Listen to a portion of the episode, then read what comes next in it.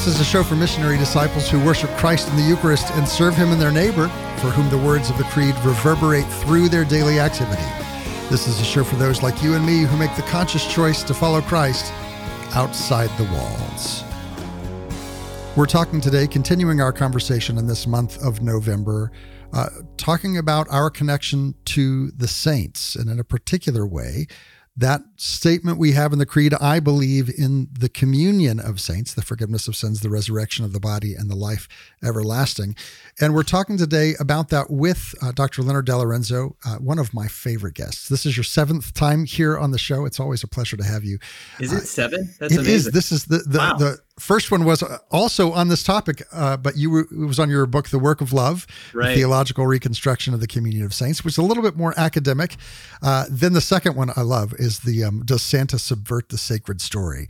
Uh, you can go catch that over in the archives over at OutsideTheWalls.com. Yeah, but today we're talking about this new book from Ave Maria Press. It's part of the Engaging Catholicism series, which is a partnership between Ave Maria Press and the McGrath Institute for Church Life, where Dr. DeLorenzo is the director of undergraduate studies there at the University of Notre Dame. Uh, the book here is called Our Faithful Departed Where They Are and Why It Matters. It's available again on Ave Maria Press. Dr. DeLorenzo, thanks for being back. Oh, thank you for having me, TL. It's good to be here. So, one of the things that you do in this book very well, first of all, it's a very accessible, popular level book. So, if you've kind of wrestled with with heavier books before and really want to grasp an understanding of what it means to believe in the communion of saints, this is a great place to start. One of the things, Dr. DeLorenzo, that you mentioned in your first book, The Work of Love, available on Notre Dame Press, uh, you said that when the church started out, the communion of saints was a practice without a doctrine. Hmm. And somewhere along the lines, it's transitioned and become largely, in many places, a doctrine without a practice. Hmm. And this desire to reconnect our practice to those doctrines and beliefs of the church. And you do that in this new book in a really singular way by starting off with the question before we can have a really solid understanding of what it means to be a part of the communion of saints and believe in the communion of saints, we first have to have a really solid understanding of what it means for us to be a human person. And you spend the first chapter talking about that body soul union that is so difficult for us to wrap our heads around. Our Christian understanding of what it means to be a human person, uh, actually rooted in our heritage from uh, Judaism, really, I think we can find ground zero, you know, sort of the base of biblical anthropology there in Genesis uh, chapter 2, verse 7, where it says that in the creation of the human being, the Lord God took the earth stuff and fashioned it into a body, donated, gave his own breath uh, to fill what he had shaped, and then the living human being became this living union. And what we ought to see there is that the human being is not a composite, just the addition of this thing and this other thing. But in fact, the living human being is only ever the union, in this case of body and soul. And this, I think, is the most fundamental, most basic part of what we might call biblical anthropology that we as human beings are uh, a living union. Death, then, is the the break of that union. And that union is also the sort of principle, I would say, of the communion of the church, the communion of saints. And this, of course, is all forged together, held together in the person of Christ. So as you led up to to introducing this topic here, TL, you were talking about the communion of saints as a, a doctrine uh, or a practice at first without the doctrine, then maybe in uh, our latter days more of the doctrine without all of the practice involved. I wanted to start this book with this kind of reclaiming of a Christian anthropology in the person of Christ as a way of understanding the Christian notion of death, mm-hmm. which is a a really total tragedy. Like we as Christians don't soft pedal death. Like death is utterly tragic. In a way, it's humiliating. All that we have put into our lives is pulled apart. It is the disunion of that which is meant to be together. But then the principle of the new communion, the communion in Christ, comes from Him who takes on even that condition of the breaking of the union of the human being. He enters into our death. So I'm maybe just kind of jumping into a number of things here that are going on at the beginning, but I try to, as you know, I try to lay this out to kind of rebuild for us, you could say, like a grammar or an imagination of this basic biblical anthropology, then to recognize in the midst of doing that what it is that Christ himself assumes in taking on her, our humanity, the depth to which the Son of God goes, so that we can also begin to grasp again and apprehend the fullness of the gift that he gives us in his resurrection.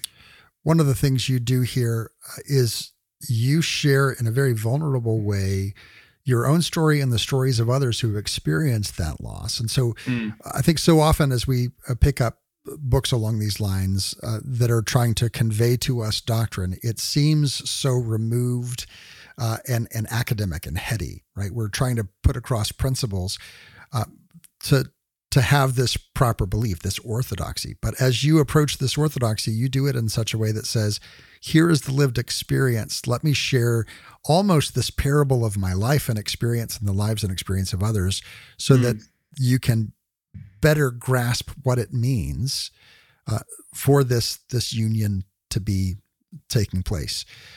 No, and that's exactly what we are hoping to do with this whole series on engaging Catholicism, which is to show, to reveal, and really present new pathways of this reunion of theology and spirituality, of what it is that we profess, the doctrines of our faith, and what it is that we practice or might come to practice more deeply. So I'm really glad that that came through in your, at mm-hmm. least in your reading of this.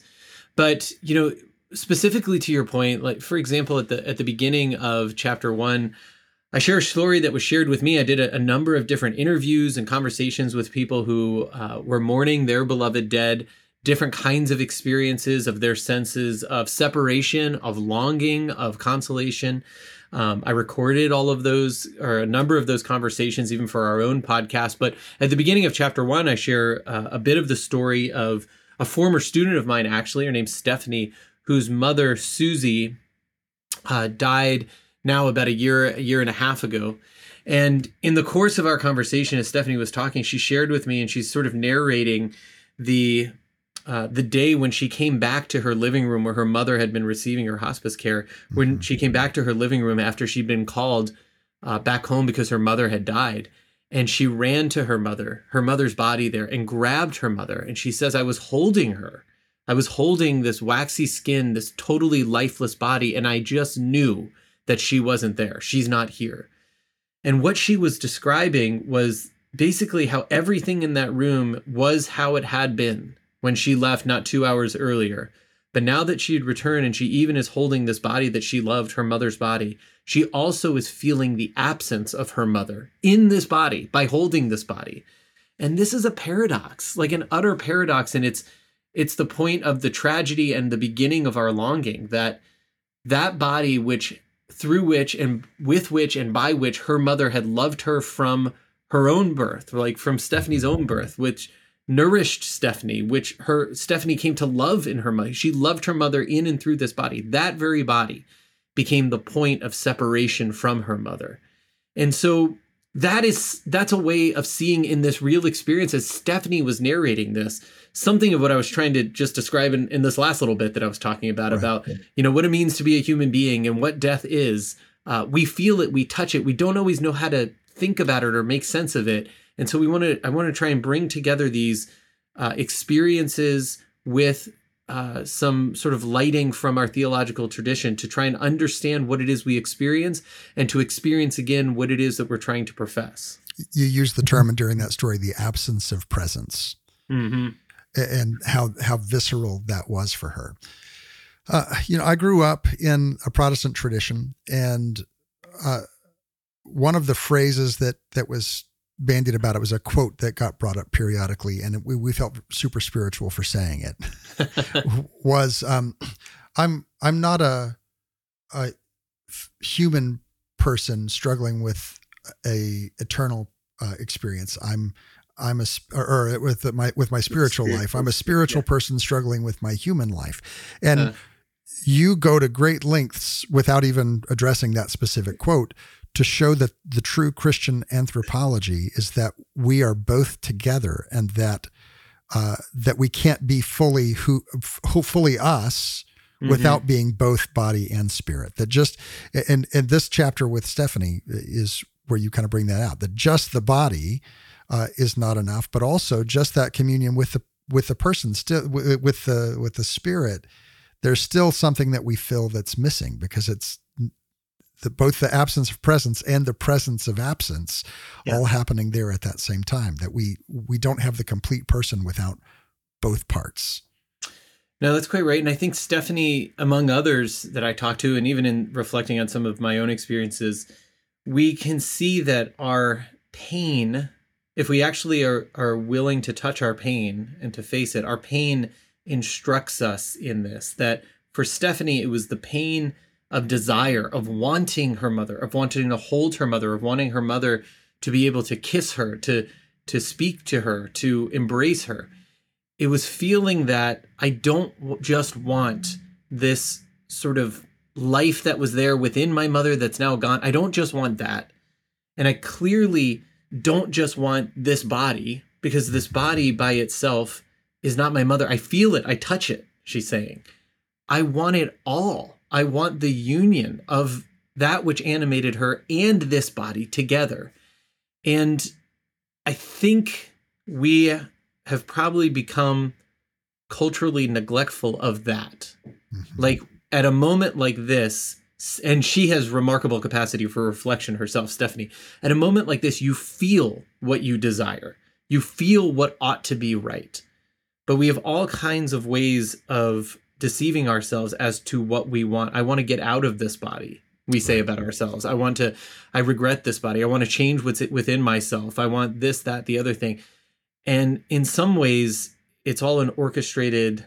There's all kinds of ways of orchestrating a denial of the wholeness of what it means for each of us to be a human being, and for those that we love, or maybe we don't love, to also be whole human beings.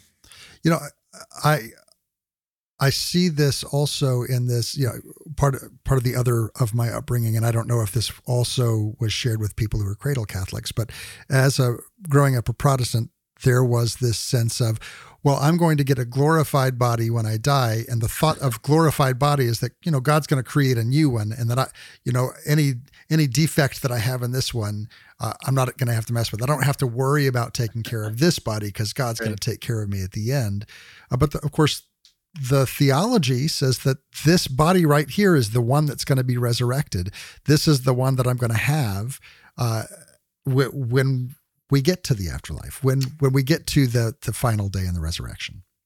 Yeah, God's grace and generosity is far greater than we would have expected. I think that it would be easier, I think, to just create something totally new but God does something more magnificent. He remembers, He puts back together and recalls mm-hmm. that which was. That is to say, this life, me, myself, this history, these relationships, everything that's gone in and through uh, this body, through which I've experienced all things, by which I've learned all things, all of the love, all of the hurt has come in and through this body. That's the experience, my experience in the world.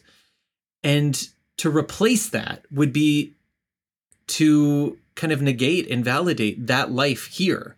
But God is more faithful. And in this way, both more conservative, he holds, and more liberal, he gives even more lavishly. He brings back that life which was and brings us into the perfection of what that life is called to be, what he seeks for us to be. And that's a very brief way of kind of introducing the glorified body, the glorified resurrected body, that it will be me, you, right. but not as we have been, he, fully healed, fully capacitated, fully capable of the love that we're called to, of the uh, activity and the sort of sensitivity that we don't yet have, that at times we might glimpse, but we can't quite capture. So there's a I suppose there's this remarkable discipline, if we can speak of such thing, on God's part, a divine discipline, the discipline of remaining true and faithful to who each of his creatures is and perfecting and glorifying that particular creature.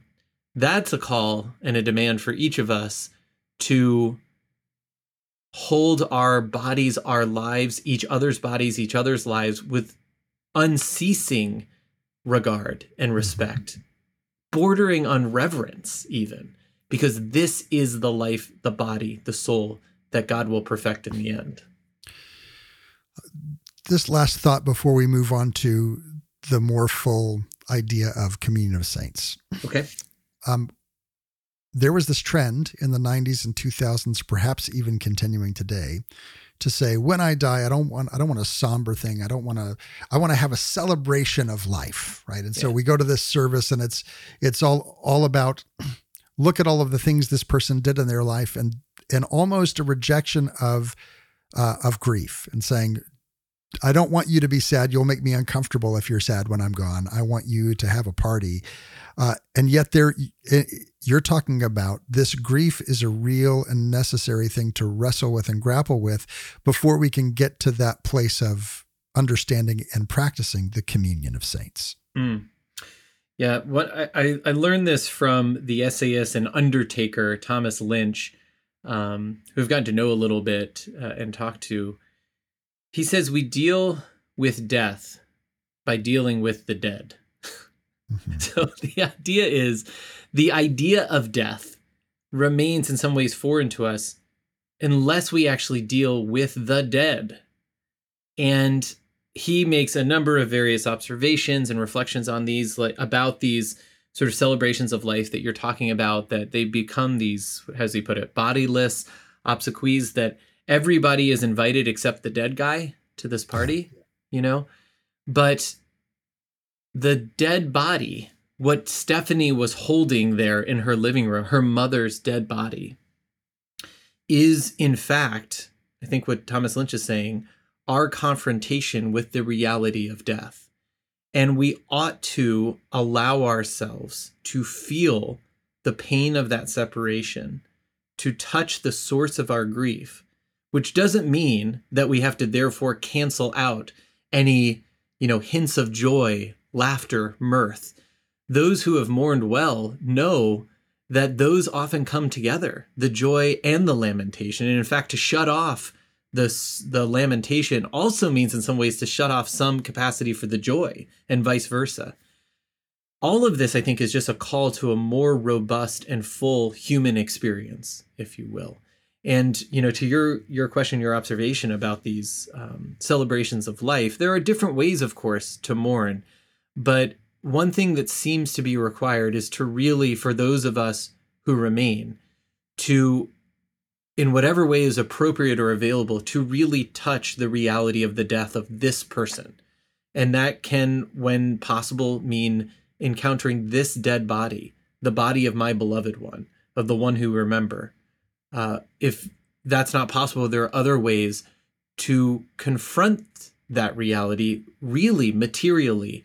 Um, but therefore, also, like I'm saying, to allow ourselves the fullness of the human experience as well.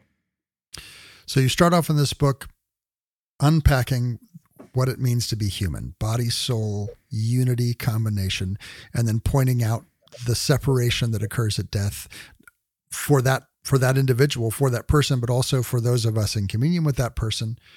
You go into talking about Christ embodying, uh, being mm-hmm. incarnated mm-hmm. and living mm-hmm. out that same, identifying with us in that same way.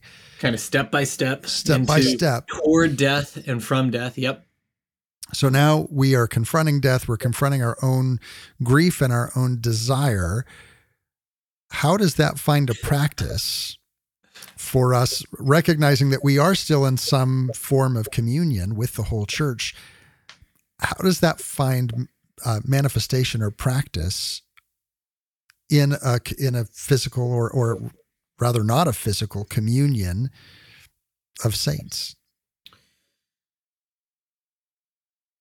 So everything that you just very successfully and succinctly summarized, I think takes us to like page 25 or 30 or something like that. right. right. You know, so it happens fairly quickly, not like we're, we're trying to just give like a cursory glance at it. I tried to provide as much as we can, some, some good depth and, and biblical reflection.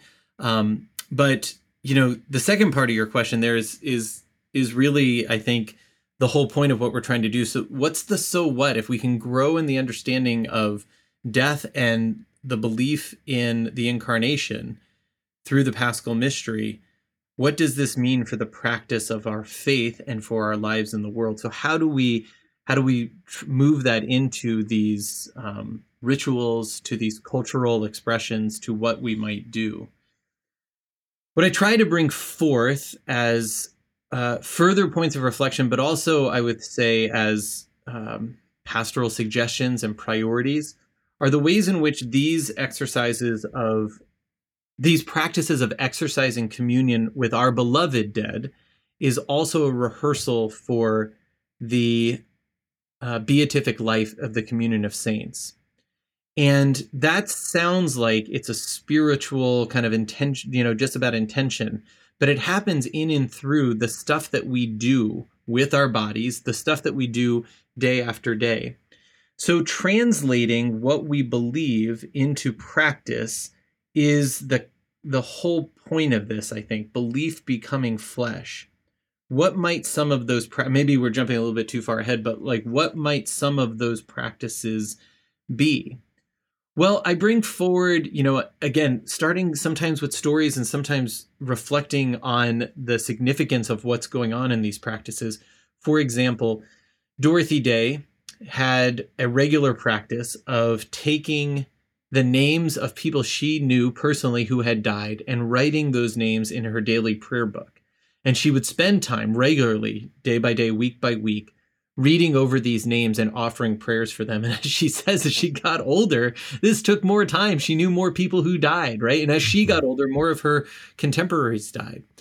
But what she was doing in her exercise of daily prayer, praying the liturgy of the hours, offering her morning and evening prayer, was making that uh, ritual, that daily ritual, into an exercise of communion for the sake of the beloved of the faithful departed of those who would otherwise perhaps been forgotten by people here.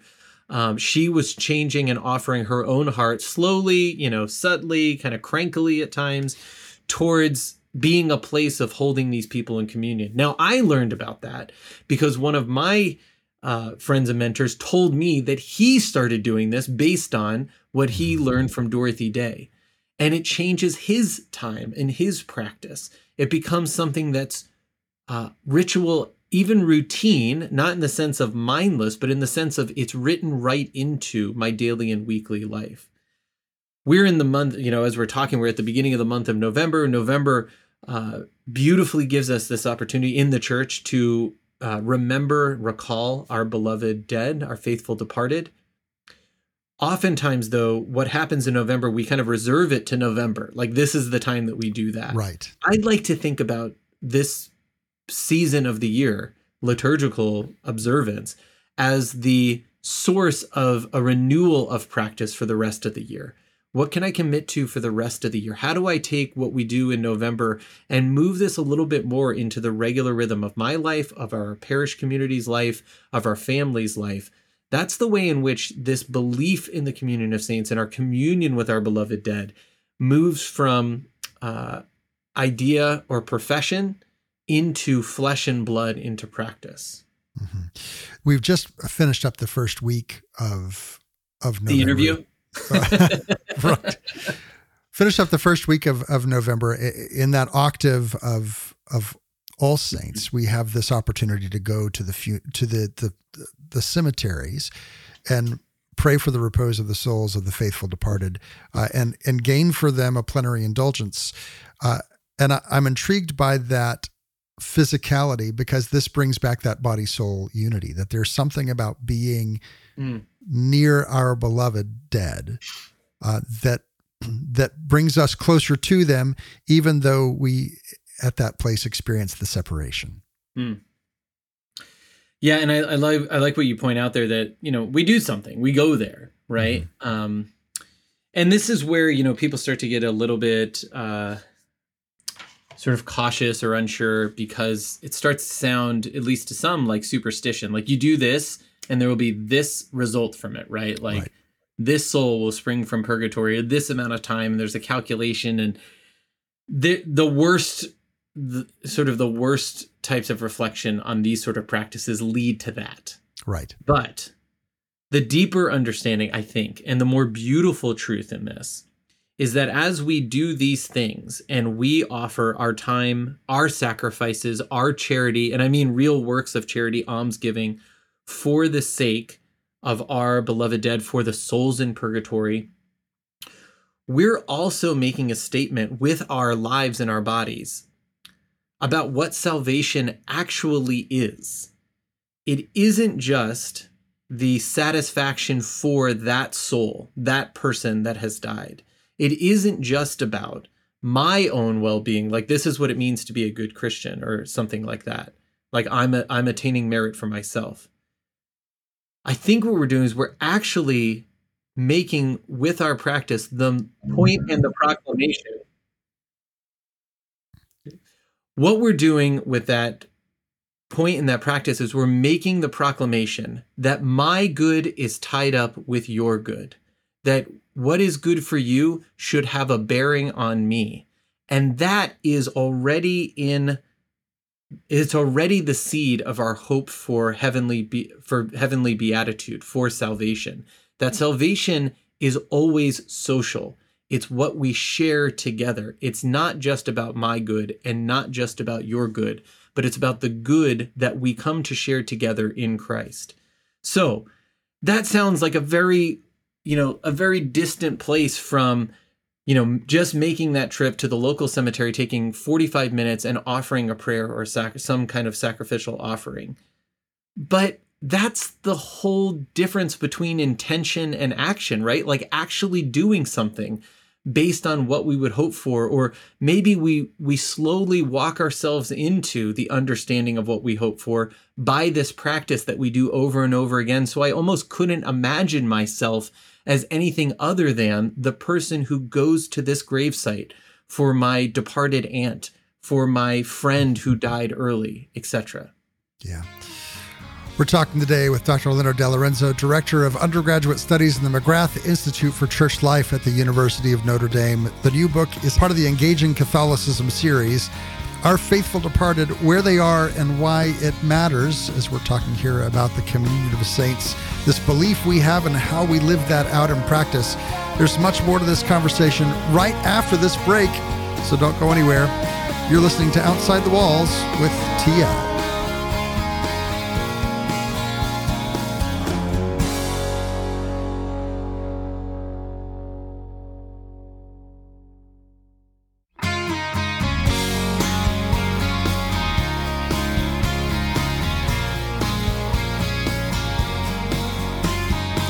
Welcome back to Outside the Walls, where we explore the implications of our belief on our daily life. I'm your host, TL. We're talking today with Dr. Leonard DeLorenzo, who is the Director of Undergraduate Studies at the McGrath Institute for Church Life. Ah, I can't tell you how much I love the McGrath Institute.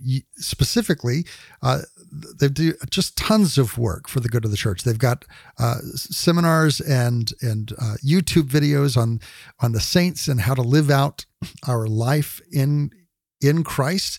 Uh, they've got this new series uh, together with the Ave Maria Press called Engaging Catholicism. They've got a number of volumes here.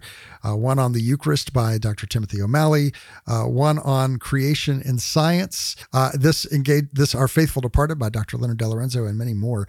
Uh, you can find those over at Ave Maria Press. Uh, you can also go to the Church Life Journal, which has just tons of fantastic articles you could read for days. churchlifejournal.nd.edu. Dr. DeLorenzo, thanks for being with us today. My pleasure. So we were we ended the last segment talking about that practice of going to the cemetery and praying for our faithful departed. And one of the things that I don't think we mentioned yet that I think is important for us as we do that, yes, during the octave, but hopefully beyond that as well, is to remind ourselves of our connection, that we are not isolated individuals, but that we are part of a communion.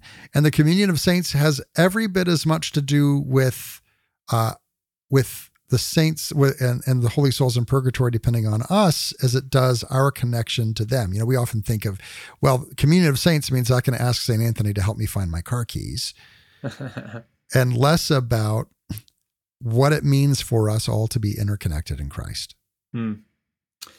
No, that's exactly right. I think um, the saints are our first teachers, perhaps, or our perpetual teachers in that lesson that we always have to learn that when we really contemplate the saints and we come to, you know, take a, a particular, an individual state saint and really give our attention over to them, we might study them, their lives, their writings. We might come to learn about their prayer and maybe even practice their prayers, our own prayer, or we observe their ways of charity. And the best way to learn about those ways of charity is then to follow them in those ways of charity. What we come to see is this this human creature just like us who has been converted more and more and more into the truly divine way, the incarnate way, which is to move towards those who are suffering, which is to take the good of others as your own good, which means to make the sacrifices of love that were first of all made for you and now coming to participate in that sacrifice by making those sacrifices for others.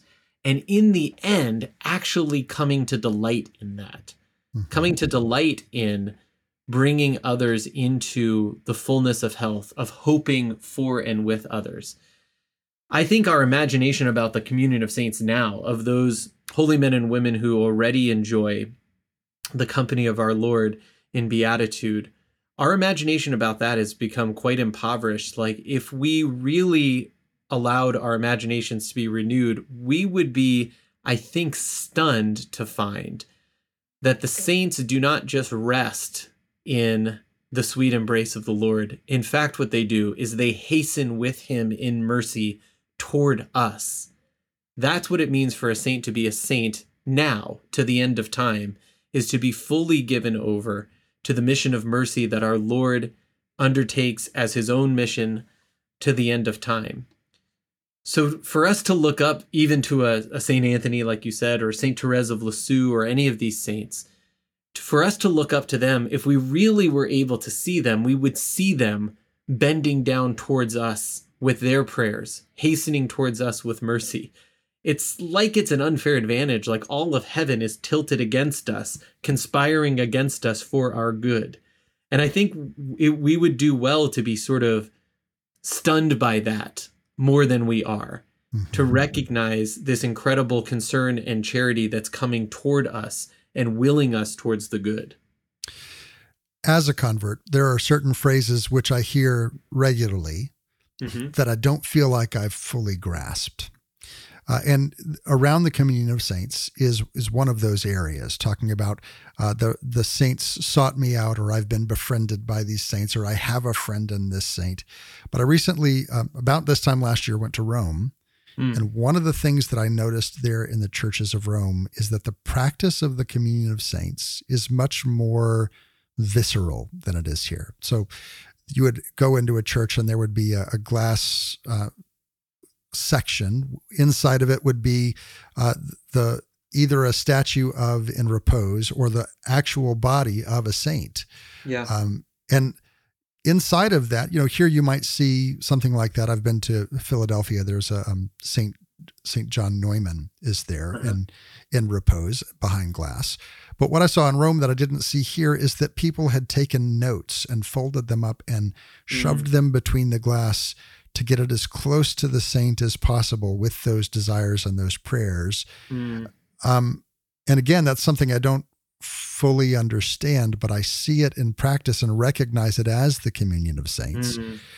But the other difficulty I have, so maybe address that, but the other difficulty that perhaps you can help me and, and others overcome is marrying uh, my understanding of what it means to have this communion of saints to those who are canonized or blessed or declared venerable that I am looking to to model my life after and that communion of the saints that connects me to my specific loved ones who the church doesn't mention in her calendar and to to understand how those two practices of the communion of saints are united in some way as just one communion of saints and not two different divergent practices. Mm. Anything else? That'll that'll do. Uh, is, is, that is that not enough?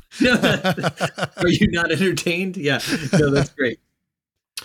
You know, you're talking about in terms of being in Rome and seeing these sometimes there's the ex voto offerings or like you're saying like trying to get as close as they can people getting as close as they can to the relics of the saints be, wanting to be there i mean many of us know this that this is like a very ancient practice like people wanted to be close to the saints and churches built up around the the burial places of the saints and we could again fall into thinking of like the superstition of that. Like, gosh, if I could just be there, right? That's a place that's sort of supercharged with whatever it might be, grace or favor or whatever. But I, you know, one of the ways I understand this is we want to be close to the saints, like people who are, especially those who are desperate, which is really kind of like the base level of faith, right? Like touching on your own desperation. Those who are desperate reaching out for something, want to be close to the saints because here, in this place, in this body, in this human life, the promises of our Lord came to fruition, right? That the gospel isn't doesn't ever just remain above us. It actually comes this good news to change lives that the fruit of his sacrifice of his resurrection has been borne out here. And I think that we ought to follow that instinct to want to be near. Or if we don't have that instinct, we should marvel at those who do and maybe allow them to, to draw us a little bit closer. There's something about wanting to be near to that which the Lord has touched. And the saints are those whom the Lord has touched thoroughly, has hmm. redeemed and renewed. Now, back to, to the second thing about uh, the connection between uh, our veneration of the saints and let's say our regard for our faithful departed where to begin i mean in some ways this is what i'm trying to to flesh out in this entire book in both in the theological work and the renewal of practice but i might just say this that i think there's a great deal of instruction just in these two feasts that come at the beginning of november that don't just happen to be placed next to each other because we got to put them somewhere. I think there's a real logic in the in the liturgical progression here. That on the solemnity of all saints, and and I draw this out like in some of the writing about the prayer over the offerings. You know that which we bring to the altar, which is eventually consecrated. The prayer that's said over those offerings as the liturgy of the Eucharist begins on the feast or on the solemnity of all saints. And I'm just doing this from memory now.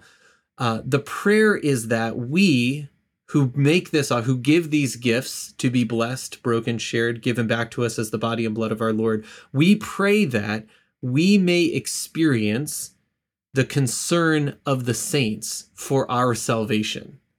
That is a bizarre thing to pr- think about that. Like, we're not praying for them for their good because we've already, we believe already that they enjoy the fullness of good, of the good, right? They're already in communion with the Lord. So, what are we praying for? That we may experience their concern for our salvation, which also means their concern for our salvation is in itself healing. If we could feel that, if we could experience it, if we could receive it, it's part of what heals us. The concern of others for us, of these holy men and women, that they may draw close to us, that we might touch them. On the next day, though, we don't pray in that same way on the commemoration uh, for all souls. What do we pray? We pray that those whom we recall in this Mass, for whom we offer this sacrifice, that they may be hastened into the glory of our Lord, that they that they may be lifted up. But as we pray that, let's think about this. We're praying that they enjoy what the saints enjoy. And to pray for that also means there's a little circularity here. We're praying that they may be hastened into that full freedom of being wholly concerned with our salvation. Hmm. That the perfection of our faithful departed will be that they become fully conformed to the charity of the Lord and share in that charity with all the saints, which means a charity that they'll share with us too. So, as we offer our prayers and our sacrifices and our charitable works for the sake and the memory of our faithful departed, we're also offering that so that they can be freed to be fully concerned with us. Again, I try to pull this out number of times and to try and paint this picture uh, with as many lines as I can that salvation in the Christian uh, for Christians is only ever social. We're only saved together and for and with one another in the Lord. And I think we're always coming up against the residual the residual sort of inclination towards individualism when we do that. It doesn't mean that I'm a, I'm just like dissolved into the sea of like complete being with others. It means that I am fully myself only in and with and for those others who are members of the body of Christ. So, yeah. I hope that captures some of what you were asking for as best I could. Here in the epilogue, you give us a few different ways that we can begin to renew these practices and fully live out what it means to to believe in the communion of saints. Yeah. You talk about prayer, uh, uh-huh. uh, but but specifically you talk about returning to mourning. Um, mm. And perhaps this comes back to that idea of uh, don't mourn for me, just give me a celebration of life. Well, mm. How does our participation in mourning help us to recover this belief? There, in particular, I'm talking about the sort of cultural uh, rituals of mourning, which have more or less been lost in our modern Western world. In, in for the most part, like there are certain places where these rituals remain more or less intact. But for those who have grieved the loss of loved ones, who don't quite know what to do with themselves, like what do I do next? Like we've gotten through the funeral, but now the next week and the next month and for the next year.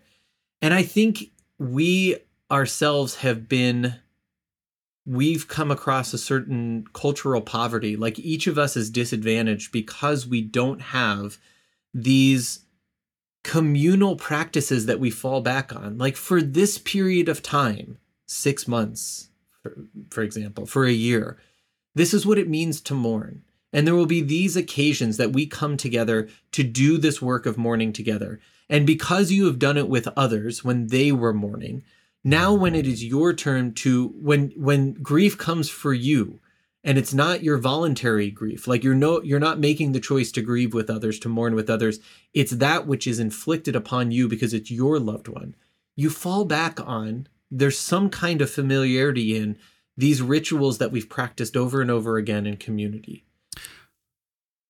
there's that's an, that's part of what I'm pulling out there, and I think you know we ought to think about that in our parishes and mm-hmm. practices for our families, because as we practice those regularly, especially with and for those who are mourning the loss of loved ones who may not have been our loved ones, we're also practicing and developing, if you will, the muscle memory that we'll need when grief comes for us and we haven't we haven't sought it out when it's our loved ones that have died and there is such an isolation mm. when when we have this absence of corporate mourning yeah. there is such an isolation that comes when you have lost someone not only do i not not know what to do because there's no script but now i have i feel like i have to do it completely alone yes. and and that that i think magnifies the amount of a destructive grief uh, that you experience because when you are grieving with others. There are people to hold you up and to uh, to help you not sink into the abyss of of losing all of your daily activities and and yeah. basically just dissolving into that grief, right? Rather than letting the grief do its work. Yeah, uh, and and so uh, I I wonder what are some of the ways that I can support the person who's going through grief so that they don't feel isolated. Because I think we're, we're grief is taboo because we don't want to say the wrong thing, we don't want to do yes. the wrong thing, and there's yes. there's no because there's no script. I'm as a supporter also at a loss. I don't want to cause more damage. Yeah. Uh, but I also need to be able to support those people so that so that we can build up together this corporate memory. Yeah. So what to, are you asking what to do then? Yeah, it's kind of, it, it, it's a catch 22. How mm. do we get started in rebuilding those practices yeah. when there is no script for those practices? Well, and I, I'd love to see us each take this as our, you know, sort of personal responsibility for the sake of others. But I'd maybe even more like to see this and this is part of why I wrote this book to propose this and to to start doing some of the work to help help this take flesh in especially our parishes as the place places certainly that provide you know uh, grief ministry and uh, offer the funerals and give the place for people to gather and to pray and to offer the mass but also to find the ways in which not on just special occasions but as a regular practice we uh, join together with those who are mourning for, let's say, this year, who have lost someone this year. Maybe it's every month, right? And as part of that, maybe it is a prayer service or a mass, but it's also a time of conversation. That sounds a little bit cheap, but it's a, it's a chance to kind of like encounter one another and listen to one another, um, and to share time with one another. And this is why we're doing it because we're continuing to mourn these people who have died this year these members of your family not mine your family and i'm here for you mm-hmm. so what to do on the personal level and that that's not i don't think that's the whole solution here i'm just trying to like kind of lift up a few things as we're talking here tl but um, i feel that that challenge of you know so what to do when it's somebody we know who's grieving and we don't want to say the wrong thing we don't want to make it worse but i think those of us who have grieved the loss of loved ones we I think most of us, though we may react viscerally at times, and though it may sometimes people may sort of make us feel the wound a little bit more deeply. I think the worst wound that we feel is when we're left alone with it. Yeah. And I think there is a little bit of courage of continuing to reach out, but I I have found and I think many others have found that the, that effort is never truly wasted. Like to know that somebody else is here with me, feeling this with me, offering their prayers, doing something. But I also think like not just to kind of like spontaneously uh, make up things to do as we go along, but what are the things we go back to? You know what? Like every month, I want to go with you to your mother's grave and offer a rosary with you there, or just go with you there and let you uh, offer your prayers. I can stand back, but I want to go with you. I want to take I want to take you there. Um, or what if we do this every month as this work of mercy for you know the poor in our community? I want to do that. Let's do that together, and we'll offer this work for the sake of your your mother, right? I think those kind of things, regular type of things, are what build up a culture of communion in one of the areas of our life where communion has perhaps been most lacking. Yeah. And that is for the sake of those who are grieving and in separation from our loved ones who have gone before us. We've been talking today with Dr. Leonard DeLorenzo. The book is on Ave Maria Press, part of the Engaging Catholicism series. It's called Our Faithful Departed Where They Are and Why It Matters. Dr. DeLorenzo, thanks for being with us today. Oh, it's been a real pleasure. Thank you so much. If you missed any part of my conversation with Dr. Leonard DeLorenzo, or you want to go back and listen to it again and share it with your friends on social media, have no fear. All of our episodes are archived over at OutsideTheWalls.com. In addition to these archives of these broadcast segments, we also have a whole slew of unbroadcast segments that were created specifically for those who support the show through Patreon. Our Patreon support community helps keep us on the air, and in gratitude, we record an extra segment each and every week. While you're at OutsideTheWalls.com, click that Patreon link and look through some of those older segments and consider whether or not you might want to become a part of that community and get those segments as they come out. Now, Let's go ahead and turn our attention to our readings from Scripture and church history. That's the sound of the Verbum library launching up. Verbum helps you read Scripture in light of church teaching, putting the magisterium at your fingertips by linking Scripture to the Catechism, to the Fathers and Doctors of the Church, magisterial documents, biblical commentaries, original language research, and so much more. You can learn more at verbum.com. Our reading from Scripture comes from the Gospel of Luke, and we've heard this a couple of times recently in the Mass. There came to him some Sadducees, those who deny that there is a resurrection. And they asked him a question, saying, Teacher, Moses wrote for us that if a man's brother dies, having a wife but no children, the man must take the widow and raise up offspring for his brother.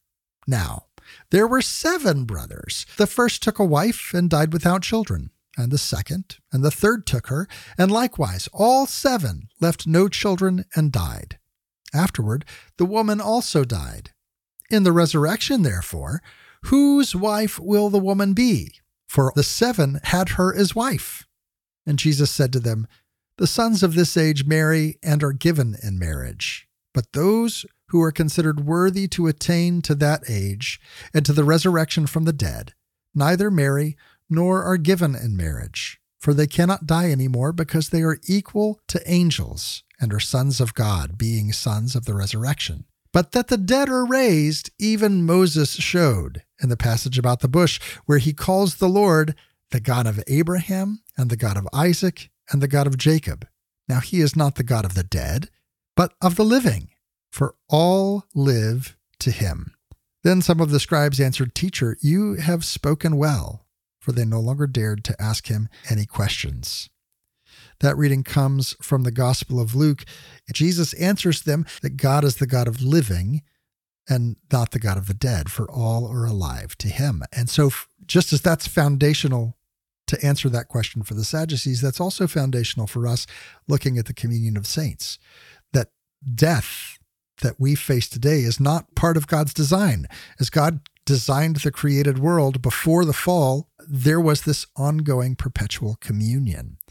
And so, too, through the redemption that we have received, this continues to be God's plan for an ongoing communion. Communion not only with, with Him, but also with all of those who are called by His name. Our reading from church history comes from the Second Vatican Council, Lumen Gentium, Numbers 49 and 50. Until the Lord shall come in his majesty, and all the angels with him, and death being destroyed, all things are subject to him. Some of his disciples are exiles on earth. Some, having died, are purified, and others are in glory, beholding clearly God himself, triune and one, as he is but all, in various ways and degrees, are in communion in the same charity of God and neighbor. And all sing the same hymn of glory to our God. For all who are in Christ, having his Spirit, form one church and cleave together in him. Therefore, the union of wayfarers with the brethren who have gone to sleep in the peace of Christ is not in the least weakened or interrupted, but on the contrary, according to the perpetual faith of the church, is strengthened and by communication of spiritual goods. For by reason of the fact that those in heaven are more closely united with Christ, they establish the whole church more firmly in holiness, lend nobility to the worship which the church offers to God here on earth, and in many ways contribute to its greater edification. For after they have been received into their heavenly home and are present to the Lord, through him and with him and in him, they do not cease to intercede with the Father for us, showing forth the merits which they won on earth through the one mediator between God and man, serving God in all things and filling up in their flesh those things which are lacking of the sufferings of Christ for his body, which is the church. Thus, by their brotherly interest, our weakness is greatly strengthened fully conscious of this commun- communion of the whole mystical body of Jesus Christ. The Pilgrim Church, from the very first ages of the Christian religion, has cultivated with great piety the memory of the dead. And because it is a holy and wholesome thought to pray for the dead that they may be loosed from their sins, it also offers suffrages for them. The Church has always believed that the apostles and Christ's martyrs who had given the supreme witness of faith and charity by the shedding of their blood, are closely joined with us in Christ, and she has always venerated them with special devotion, together with the Blessed Virgin Mary and the holy angels. The Church has piously implored the aid of their intercessions. To these were soon added also those who had more closely imitated Christ's virginity and poverty, and finally others whom the outstanding practice of the Christian virtue and the divine charisms recommended to the pious devotion and imitation of the faithful. When we look at the lives of those who have faithfully followed Christ, we are inspired with a new reason for seeking the city that is to come. And at the same time, we are shown a most safe path by which, among the vicissitudes of this world, in keeping with the state and life and condition proper to each of us, we will be able to arrive at a perfect union with Christ, that is, perfect holiness. In the lives of those who, sharing in our humanity, are, however, more perfectly transformed into the image of Christ, God vividly manifests his presence and his face to men. He speaks to us in them and gives us a sign of his kingdom, to which we are strongly drawn, having so great a cloud of witnesses over us, and such a witness to the truth of the gospel. That reading comes from Lumen Gentium, that's all the time we have for today. Thank you so much for tuning in. Today's show was brought to you uh, by Brandy Carey and all of those who support this, the show through Patreon. Go to OutsideTheWalls.com, click that Patreon link, and join their numbers. Come join the ongoing conversation over on social media, facebook.com slash step outside the walls. And until next week, may the Lord bless you and keep you. May the Lord make his face to shine upon you and be gracious unto you. May the Lord lift up his countenance upon you and give you peace.